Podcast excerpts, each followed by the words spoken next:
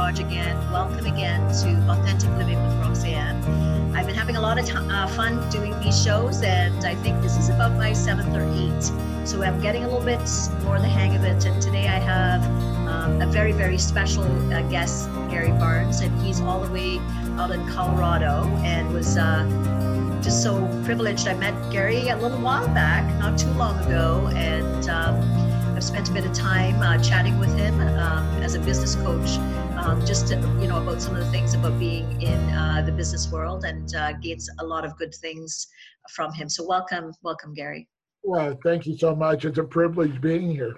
Awesome. So I'm going to tell. I'm going to just tell the audience a little bit about you. And um, Gary's been a business coach, a business mastery coach for how long? How long now, Gary? Well, you know, I've combined it with what I had done to build my own personal businesses, but it's over 30 years. Wow, goodness. And you have eight best selling international Amazon books. Wow. But I just released number nine. You did? Yep. Okay. When, when, did you do that? I uh, had the boot camp last, uh, what was it? Last, not this last weekend, but the weekend before. So it's wow, that's awesome. And you've um, dealt with clients in about seven countries. You've been on ABC, CBS, NBC, Fox, PBS, and, t- and you did a TED Talk.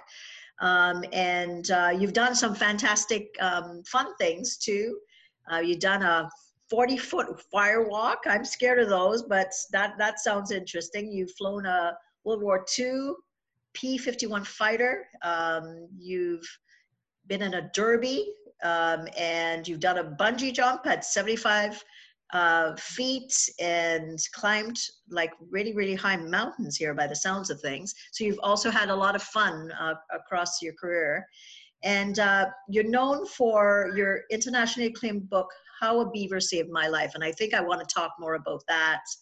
Um, and also your personal story, which I think is quite fascinating. Um, where in 1988 you were diagnosed with uh, multiple sclerosis and uh, you told you were told you had to use a wheelchair or um, that you'd be dead in, in 10 years and we can see that that's not the case. You're very uh, alive and here with us um, and you didn't accept the diagnosis and you've kind of taken um, those uh, life lessons and helped a lot of other people look at um, you know what is the worst day and how to captivate each and every moment. So thank you so much and i'm looking forward to hearing all these fascinating things. Uh, i hadn't recognized the depth of some of the things that you've done in all fairness so i'm, I'm uh, very happy to have you here today. Well you're very welcome you know it, it's conversations is what to me it's all about. It's finding out and hearing other people's stories because the story is what makes each of us unique and none of us have the same exact story and unfortunately, a lot of people don't have permission to share that story. Absolutely. So, you know, I've had a lot of different people on. I think you're probably the second business coach, but I, will, what I want to talk to you about is kind of obviously we you know you've been through a lot and you've done some amazing things out there in in the world of coaching but tell me when you when you started off what what got you into this field and what what kind of kept you passionately connected to it to want to do these things that you've done? In the, in the coaching arena? Yeah. You know it, it's unique because i never planned on coaching. Uh, what was happening is that people were watching me my clients i own one of the largest financial planning firms in the united states where in production i was in the top 3% of the firms and so my clients was they what they were doing is watching me and they were seeing what I had been able to accomplish as a solo producer. I had three support staff, but I was the only person creating really the revenue. And so they kept asking me, "Will you teach me what you did?" You know, and I started running out of time, and so I started just helping people. And finally, uh, a couple of people that were referring clients to me for this told me they weren't going to send me any more clients. And I'm going, oh, gee, did I do something wrong? it's just like, I, it hurt. And they go, yes, you're not charging them. And so I, you know, I'm making a, quite a bit of money. I can do this. This is my give back. And I go, no, if you're not charging them, they're not having any skin in the game and they're not doing what you're giving them really great information and suggestions about. So I started out at, you know, the fifty dollars, and you know, if you want to buy me a hamburger, or you know, it was, it, and it's evolved. And I sold the practice 15 years ago, and, and after 33 years in, in the financial planning world, and it's evolved. I mean, it's taken off. I teach everything that I teach around is what I've actually done. Some processes I've created, so they're uniquely mine and it's not out of a book. And so I deal with companies and industries across the board from home-based businesses all the way up to manufacturing firms in the medical field across countries. Yes, I, I, I love working with people in other countries because the cultures are different and how we relate to our particular niches is different. And I think we're really becoming, or not becoming actually, we have become a world society. And so as you grow your business, I mean, look at us, we're in two different countries. And, and we're communicating, we're understanding each other, we're touching lives. But building my my coaching practice was it really wasn't an accident. It was an opportunity that I said yes to. Wow. So you just kind of went out there and you were doing business and you were doing some good things. And then by listening again, and of course my my show is all about listening to that authentic space within yourself. And you know i know oftentimes um, most people struggle with that right? Like you know i think as children you know and i often use the analogy of um, you know when i think of looking at my son how naturally when you know when you have a child or your grandchildren because i know you have uh, several grandchildren that you it really reconnects you with what true being is right? Because they are so natural at following their instincts but as we go along you know what happens is you know I, my term is we get pricked and prodded and and you know and tarnished a bit and then we get away from that authentic space. We start learning well we have been taught not to trust ourselves. You know when we we have our one year old second granddaughter uh, just turned one. And the biggest thing is walk and talk. And as soon as we walk and talk we're told to shut up and sit down Mm-hmm. everybody else has what we should be doing, and we have learned not to trust that that inner voice, that instinctive, what I call the the little genius. Mm-hmm. And when we do that, we're really, you know, we will go to everyone and ask them what we should do. But yet, when it doesn't go right, the first thing we might say, what I hear from people is, I knew I shouldn't have done that. Then my question would be, why did you? And the simple answer is that you didn't listen to yourself. So, what kind of things, you know, like you said, you do sector, you do small, you do large. When you are working with people that come to you in whatever form, how do you get them to that space? Is an actual process or some steps that you can kind of share with with me? I'm interested, but I'm sure everyone listening might also to help people connect, right? Because even you know i was talking to someone earlier this day and you know i said i was having this conversation i made this decision and then somebody kind of inflected something not on what what you said unlike what you just said and i went oh well maybe maybe my instinct is not 100% right? So i even that happened to me earlier on this morning. So tell me a bit about how you work through that to kind of ground i see it as grounding people in that space to really listen to what's good for their business well, anything new is based in fear. And the fear is either, I call it God given, or fear that we should pay, you know, that is false fear. And what happens is that if it's something that we truly know that is not going to be good for us, that fear we need to pay attention to. But anything new produces fear because we've never borrowed or we've never been there before. And when we go into something brand new, I call it borrowed belief because someone has given us information, we've read it, we've intuitively thought this is something we want to do. So we're borrowing belief because we don't have an experience with the reality of a result from that action. Right. And really, it's about that. It's uh, I, I, before the call we were talking. I said it's launch and adjust, and the analogy that I use is an airplane. And so I have a question for you. I'm not wanting to put you on the spot, I, I, I like that. It's okay. okay. I can play along. okay. So when is an airplane 100% on course? Once it's on auto, autopilot. No. No? When? when it's on the ground. that is the only time. When it's in the air on autopilot, in fact, I have a number of uh, commercial uh, captain pilots that are my clients. Mm-hmm. And I asked this at my boot camp last weekend, where my MC is a uh, I, am not supposed to say the name of his airline, but he's a captain. And I asked him, I said, how often is an airplane off course using the autopilot? And he goes, 99.9% of the time. Oh what my goodness. Autopilot does, it does the little adjustments to bring it back on the course. Mm-hmm, but mm-hmm. because of the wind and all of the variations, the weight, the the things that throws us off are natural and normal. But we have a tendency to think that when we make a good decision, everything's going to be smooth. Mm-hmm. No, I wish it was. it's not because we don't know what's ahead of us. And so that launch and adjust is allowing ourselves to put ourselves at risk. And when an airplane's on the ground, it's not fulfilling its destiny.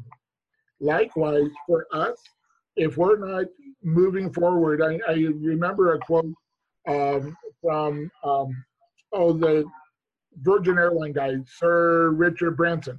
Yes. That if you're not out there far enough and it doesn't scare you, you're not out there far enough. Oh, good point. You you don't want to be out there so far that it paralyzes you. And we all know sometimes we will really bite out, bite off more than we can chew. The reality is is that we want to go about 110, 120 percent farther than we think we can, and then take the next natural step. For sure, right? And I can think of my process um, in starting my business, and still sometimes I make decisions and I think, oh boy. then I think, okay, what am I going through? Because it's maybe I'm stretching myself and I'm stretching myself a bit more than maybe I was ac- accustomed to. And then I go, you know, I have that bit of that gulp. And then I try to think, you know, what is it, what is it really about that's happening for me? Like you said, is it fear because I know I'm going to really get hurt? Or is it fear because I know it's, like you said, unknown territory um, that I don't have those, you know, thought processes to kind of help me through it? Well, in reality, we're starting our businesses over every day. Okay. And if we're not expanding, and people over the years, I've had a word every year that I've lived by. And last year I stopped, and I have used one word that I'll use for the rest of my career, and that is a word expansion. What I'm doing is expanding what I have already built a foundation for. And when you're expanding, that doesn't mean you're doing the same things over and over again that you've done. It means that you're adding on, you're adjusting, you're always going into new territory. So the things that we're doing, it, it, I have those same feelings.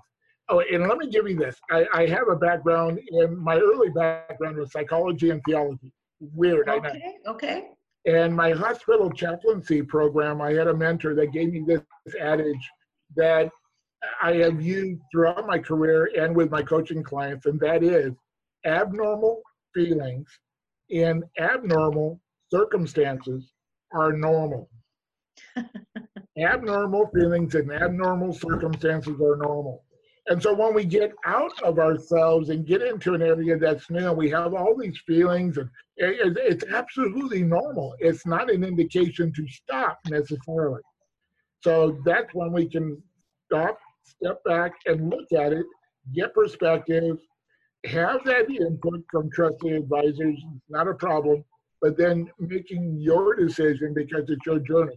One of my Garyisms is life is a solo journey traveled with many. In the end, it's our own path that we have to follow. So having advisors, but at the end of the day, recognizing that you have to go back to that internal space within yourself to really kind of think about what is it that I'm trying to create? What's my voice in the world? What what leg I often say is what what legacy do I want to leave behind when I kind of think of my mm-hmm. business? I think of that. And if it's kind of going off course where it's not, you know, it's it's you know almost a, an opposite direction, then I then I course correct. Sometimes though, I veer off maybe a little bit further than I want to, but always mm-hmm. coming back because then I, I kind of start to feel, I will call it the ickiness on the inside that says, oh, this doesn't feel so good. And then I, you know, try to make some change. Well, and here's a question that I've used forever for myself and with my clients, pretty much anybody I've ever met, is that when you have an opportunity, because the more you're seeing, the more opportunities are going to come towards you.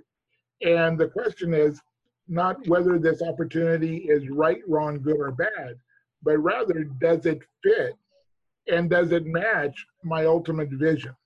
So mm-hmm. does it take me towards or away from that ultimate vision that I've set for myself? Now the challenge is many people haven't figured out what that ultimate vision is. So they don't know. They're looking for someone else to determine what that ultimate vision is because they don't want to be wrong. And you know, wrong is and failure doesn't live in my world. It's just a result that I didn't want or a process that didn't quite give me the result that I wanted. So what could I adjust and move again? Absolutely.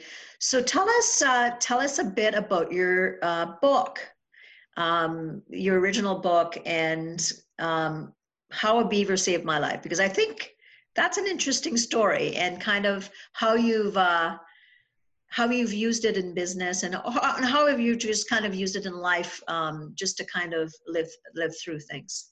Well, you know, it, it is an interesting story. I didn't think it was a story that anybody would ever have an interest in hearing about. And when I don't tell it at times, people bring me back to it.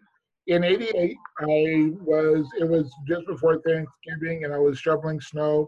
And basically, out of one of the shovels, I had a pain in my right arm. And by that evening, I had gone numb from the neck down. I had lost all feeling from the neck down. And I didn't think there was anything wrong with it, but uh, went to my primary care doctor and he said, you know, virtually there was nothing he was going to be able to do for me.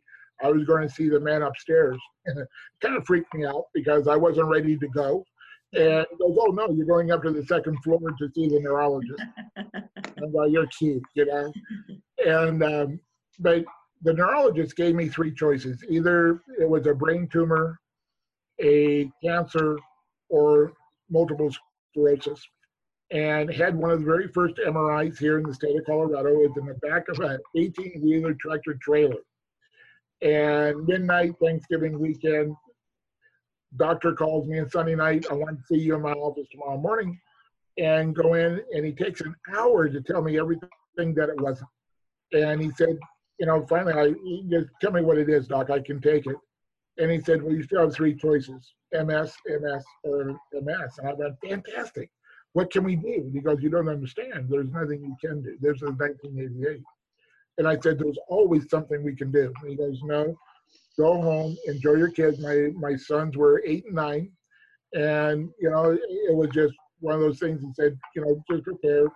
This is your fate. This is your future. And um, that I did instinctively, I have never said I had something. I've always said I was diagnosed with multiple sclerosis or MS, and when it was someone else's opinion. Our brains are set up as a neutral uh, organ, if you will. Whatever you tell it, it says okay. If you say, you know, I'm having a bad day, it's going to support that. If you're saying you're having a good day, it's going to support that. And and even though I had no feelings, I lost the ability to write, to walk. If I couldn't see my feet, um, it was an interesting process. So I knew some of the things that people had done visually in visualizations. Uh, Norman Cousins used uh, the Three Stooges. He loved the laugh therapy, put himself into remission. Uh, other people used the old uh, video game Pac-Man, where you know they went and ate up the cancer cell. Right. And it didn't really make sense to me. And so, laying in bed, I was thinking about what could I visualize and all of a sudden an image of a beaver shows up. Now, you gotta understand, my animals that I've connected to my entire life were eagles, or not were, are. And uh, in fact, you can see one of my eagles right there. Oh, wow. And, uh, and the eagle, in fact, I had um, acquired that even before this diagnosis, and that title of that piece is Above the Storm. It's always quiet above the storm. You, you, so you, we have choices. Where do we fly? And so I said a beaver, and he turned around and started patching up the myelin sheath, the part that dissolves around the the nerves that you know shorts out and gives you the blockage. And I'm like, oh, okay, uh, cool. And so next night he shows up again. Next night he shows up again. Now, I got to tell you, I'm the kind of guy that if one beaver is good, more is better. and over the next oh, 30 days, I created a whole army of beavers. I had three ships of beavers working around the clock. I had foremen, workmen, payroll offices, everything to set up this company of beavers that were totally dedicated to one thing, patching up my brain. And um, then I felt a little guilty for only receiving, so then I created and expanded the visualization for parks, rec centers, shopping centers, housing, you know, everything for the beaver. So we were in this symbiotic relationship. And I would spend two and a half to three hours a night in this visualization. Five years later, I had a gentleman that worked for a very large insurance company. He said, You don't act normal. And I've always said, My wife says that daily. And uh, she's a psychotherapist. And the um, I had a second MRI what ended up happening is that the new neurologist, that was a, a, at the MS Center here in Denver, and he had both sets of film. And he said, This is impossible because 98% of the lesions are no longer on your brain. Wow. And he goes, That's scar tissue. Scar tissue doesn't go away. And by the way, you still have, but I want to see you every six months. Well, I was in the middle of my financial planning tour. I never told anybody about this because people, if they think a doctor has told you you're going to be dead, they don't want to give you money. and so it was only after I sold the practice that it started to become known. And again, I didn't think anybody would really be interested in the story. And the first book was uh, Into the Night, how, or, or Into the Night, the road from adversity to triumph. And it was good, whatever. And after talk, a uh, lady had purchased the book, and a few days later, I get this big box, and inside the box is a three-foot beaver. and my coach at the time, I called him and I said, "You never believe this? Some woman sent me a beaver," and he got so excited. He goes, "When people start sending you a physical image, a physical manifestation of your story, you got to pay attention." He says, "We're changing the title of the book." To How a Beaver Saved My Life. Wow. Once we did that, it took me to the three syndicated shows on PBS, all the major networks. Uh, TEDx called me to do the Beaver story. I never applied. You never applied. I wow. never applied. And uh, so it, it, the, the book opened so many doors. And uh, anyone watching this show with us today, one if there's one thing I would tell them, write a book get a book out there because it opens doors for you. But the How a Beaver Saved My Life is not a MS book.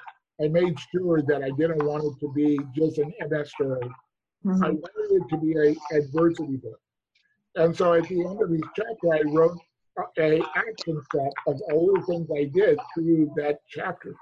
And so it can be applied to business, relationships, health, finances, you know, child, child raising, marital, you know, whatever. So it has the the ability to change for whoever is wanting to, you know, embrace the dynamic, the the technique, if you will, of what I did for myself instinctively. Um, I, I just, and this is going back to something we talked about earlier. I followed my gut. I followed my intuition of what was right for me not what somebody else thought I should do. So it's that space within all of us, and I, I often, I mean, my book is, uh, you know, really from that perspective too. That um, the context about a lot of people get repelled in the past, right, based on what has happened, or they kind of get projected into the future, which is based on fear, right? And oftentimes, you know, we're spending so much time on either the left or the right side that we're not completely here, which is where, where I I hear your story being in that you took something that would have literally mentally and emotionally crippled most people. And then you said you said something significant. You said um, you know i have been given a diagnosis which takes it outside of you versus um, i have ms which means i am right? Which is so so significant to that concept of, of self-talk. Because if i like to your point um, you know, there's a bigger part of us listening all the time and feeding and imprinting those messages over and over again. And so in your dreams, you got this vision, and then you just started to magnify it more and more that that things were being repaired on deep down, even on a cellular level, which is you know amazing that you know and how fascinating. So when you when you coach people in business, do you use the concepts in the book, or is it um, a different model altogether? You know, I customize.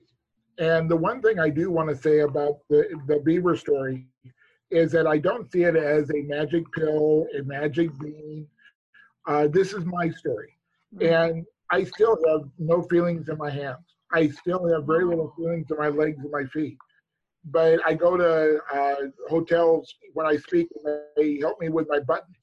So I've learned how to adjust but it's so much better than what it was. I've fallen off two stages. I bump into walls.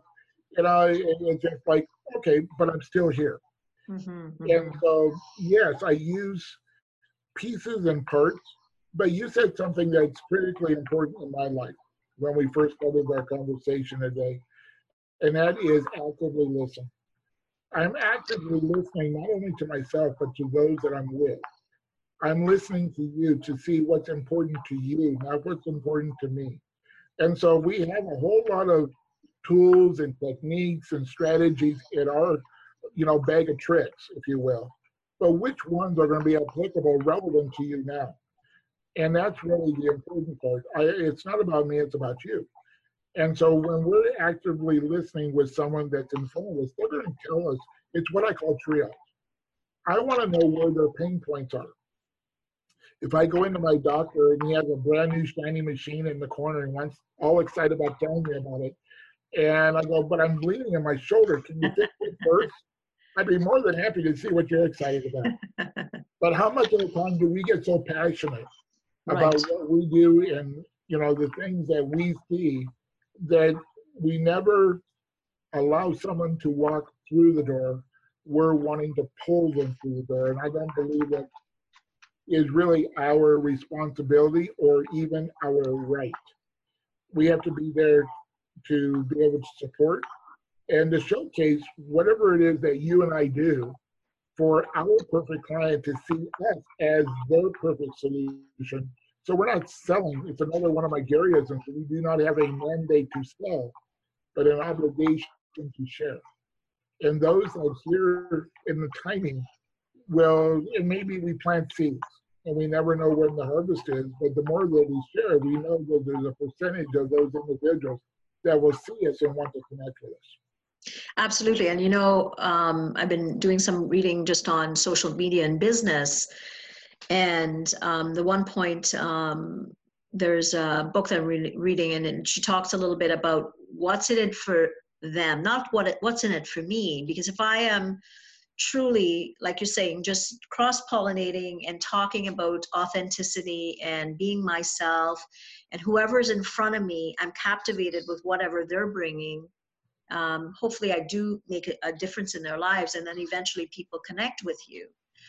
Um, but a lot of times in business, and I, I'm sure you have a lot to say about social media, is that a lot of people, it's what's in it for me. You know, how many likes, how many, um, those types of things, versus saying, what is it that people out there want to hear of Gary Bar- Barnes or Roxanne Derhodge. It's really we want to know what they need in order to be able to um, help them out. It's not about us in any way. Um, we become, I, I think, collaborative, um, keeping their vision in mind and trying to figure out step by step alongside them to be able to assist them to get where they need. Yeah, one of my uh, clients is a coach that he asked me a question. It was only a couple of weeks ago, and he goes, "How do I convert higher numbers?" And I said, "Well, let me ask you a question. I'm I'm known for doing that. That's a phrase that I think we all can really relate to. I'm very Socratic. I, I want to ask questions, so the person is answering their question, not my answer. It's their answer." But I said, "So what you're asking me is, how can you?" Manipulate somebody to do what you want them to do in your timing. what response did you get then? it was silence. He goes, "Oh, C R A P." You know, it was like, this is a heart centered. He's a seventh degree black belt. I mean, this guy is mm. so giving. He had no reality of what he was asking, and it changed everything now. And all of a sudden, his business has exploded just in two weeks. And that was a mental shift because it isn't about us. We don't have the right to, you know, the seven tricks to convert somebody to get that no into a yes. Mm-hmm. That's so foreign to me. We don't like it being done to us. So why would we want to do it to someone else? No, and none of us like to be sold to. If we like something, and um, eventually, you know, we may be kicking around for a bit, but eventually we'll come back to what we like and and make up our own decisions. But we want the information, and I think that's what the thing is. You know, um, it's about relationship, right? If someone thinks that they're going to be able to close someone, you know, based on the funnel, you know, I'm supposed to boot, have a certain amount of people in a certain period of time, then they're losing um, track of what's important, which is eventually people will make that decision. But if they feel no emotional connection in any way, then they're not going to even consider you as an option. Well, he asked me, okay, how can I get better numbers? I said, share your story with more people. Absolutely, absolutely. That, that's really the answer. And so you're showcasing. You're allowing the people. It, it could be the right thing for that person, but the wrong timing. We don't know. And so our job is to open the door. Their job is they have a choice to walk through. And it's always open. So now we make them aware of opportunity.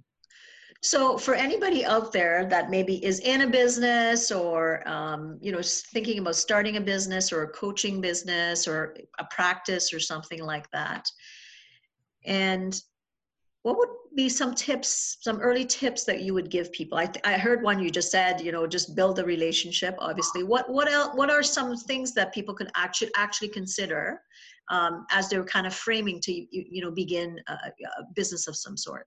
Well and it's a great question roxanne because most people just dive in having no idea what you know they're really doing. They have a concept.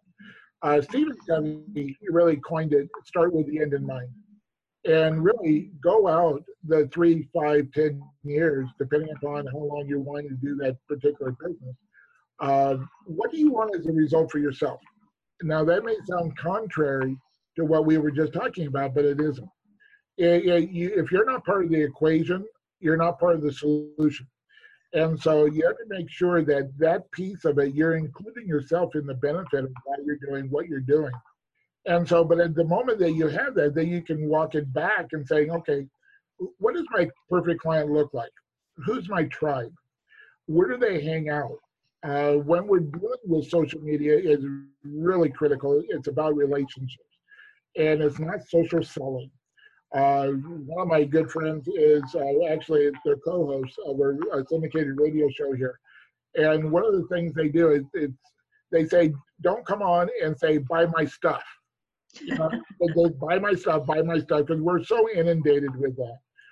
It's about looking at a process that allows someone to, how can you showcase in a positive way?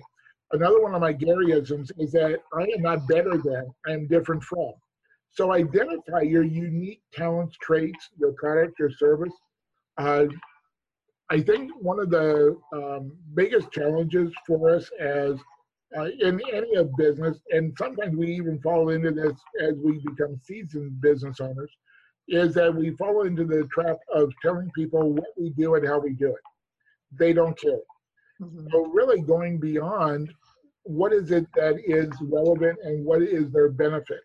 And so here's something else that I, I just put into a talk uh, last weekend, and it, and it came out of my coaching. I went, that's pretty good. There's two two word sayings. One is so what? So when you're explaining yourself, you're showcasing yourself, and somebody says, "Oh, that's nice," but so what? It's a period. If we transcend and say, "So that," it's a never-ending plateau. And so when we're writing, we want people to say, "Well, if I do this, so that I can do that, and I do that, so I can do that." So it's always about them how do they implement it? It's not just a cool idea or it's so that what for them. So if we start asking ourselves, okay, I have this great book, this great product, this great course, this great coaching, whatever it may be, so that now we showcase the show that. Mm. That makes the usability, we're not showing them, it's like if I go into a, a auto dealership, I'm an expensive driver. What do you think that my first concern or my two top concerns about buying a car? Hmm, you want me to guess again? Hopefully I get it right this time. I'm going to see um, comfort and um, safety. Okay, uh, close. I wanted to go fast and look cool. okay, okay. Wow. So My, my express, so I have a convertible. Okay. wanted, you know, in the top down more than people realize. Yeah, I, I wanted to go fast and look cool. right. If a salesperson brings me in and tells me all of the mechanics and the gas mileage and whatever, I hear blah, blah, blah gas, blah, blah, blah engine. I don't care. I, I'm Right, right. checked out. They're not listening to who I am and what's important to me. And so, really doing this work for ourselves up front with whatever the product or service is that we want to take to the community. And do your due diligence with the, let's say, a home study course. A, lot of people are looking at how to get into internet selling, uh, shopping carts, and doing making money while we're asleep. I don't know anyone on the circuit that creates a total program and then releases it. What we normally do is do two or three les- lessons, release it, and see if our community wants it. Not that they need it, but do they want it? And then we know what the rest of it is that we can complete in the, you know, the dissemination of that product. But so much of the time we go off from what people need or what people want Well, Right. uh, healthcare professionals that I work with, I ask them, uh, do people want to be healthy in the United States? And they go, oh, of course they do. I go, then can I ask you a question? Why is McDonald's the number one restaurant in the United States? And they go, oh, I go, what do they really want? They want it to taste good, they want it fast, and they want it cheap. Mm-hmm, mm-hmm. I didn't see healthy in there at all. Right, right. Now, some of these fast food places are now showcasing they have healthy alternates. Right. So they're responding to the market. But when we really look at it, is it really healthy? It's healthier, Right, right, right. not necessarily healthy. Not extremely healthy, but it kind of fits somewhere in the category. So So- it eliminates some of the guilt. So what, what I hear you saying though is for people is to also think where, what do I want?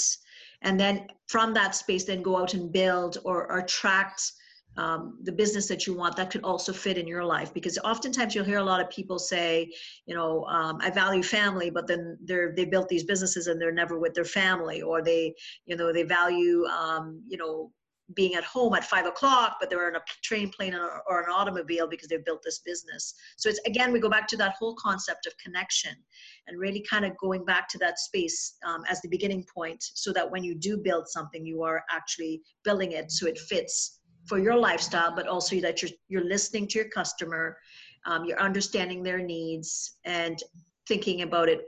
And so that that next step would be what can I do next to help them um, assist them along along the way. Does that make sense? It does. You know, it, it, virtually what I did with the coaching, because I listened to the customer and I gave them what they were asking for. So that's a good point. Just listen, and then once you listen, then that gives you more information about what your marketplace is asking for. many of my products and services now are because they have i continue to listen Right, right. I, I never planned on doing certain things it's okay So Gary, this has been a fantastic talk. I think we could probably talk for hours by the way we talk, but um, is there any last words that you would like to share um, with, with the listeners? Anything uh, that you'd like to kind of share before you go, um, along with letting them know where they can uh, get a hold of you? oh sure you know, my biggest suggestion is if you are in touch with a mission a vision for yourself launch it or just take the leap you'll be glad you did one of the things that I end many times with is your worst day is you is the day you meet the man or woman you could have been. And opportunities are around us all the time. It's okay. You're going to have things that don't work out. You're going to have things that work out you never planned on having them work out. And uh, you know, one of the things that I never planned on doing was the boot camp, and now it's turned into a three-day, you know, intensive, content-driven event. I do twice a year. We were talking about it earlier before Right. the, the program.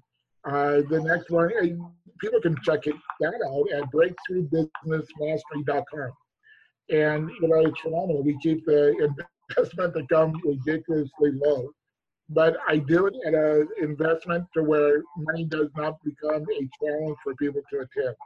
And I know that as I'm getting older, my job now is to plant seeds for trees that I will never sit under. And that, that part of it is exciting for me because we're enabling people to go out and touch others. When I was 20, I wanted to be Don Quixote, change the world. Now uh, I have my universe that touches your universe. And when you reach out and ask if I'd be willing to do this program with you, my immediate response is, of course. I, you know, I'm here to serve you. I'm here to serve your clients for you. You know, not not for me to do it, but to help you expand your tribe so you have a bigger impact with people that I will never meet. right. If people want to reach out to me, Gary at GaryBarnesInternational.com. Uh, I have everything really simple. My website is GaryBarnesInternational.com. So, all right there. So you're easy to find. You're easy to find. So GaryBarnesInternational.com. And uh, this has been such a pleasure, Gary. From the day I, I reached out to you uh, on LinkedIn, you have been everything. Um, you're such a giving um, soul, and, and um, some of the things that you shared with me, I've, I've implemented just by a conversation. So um, your your gratefulness is uh, it, it far shines you. I've, we've never met in person, but I feel like I know you, um, and you probably will see me in July. So hopefully you've enjoyed this today uh, again we talk about getting connected being authentic um, like uh, you know my mission is in, in the world with people um, so if you're liking what you're hearing from me uh, you can go um, to my website at roxannederhodge.com forward slash sex. So now this to seem funny, but it's going to help you get a two uh, video series that will allow you to get a lot more connected in your intimate relationships, something that I know many people uh, are often uh, wanting a lot more. So thank you so much again, Gary, and uh, hopefully we'll see you in Colorado soon. And uh, for my listeners, we'll talk to you again next week. Take care.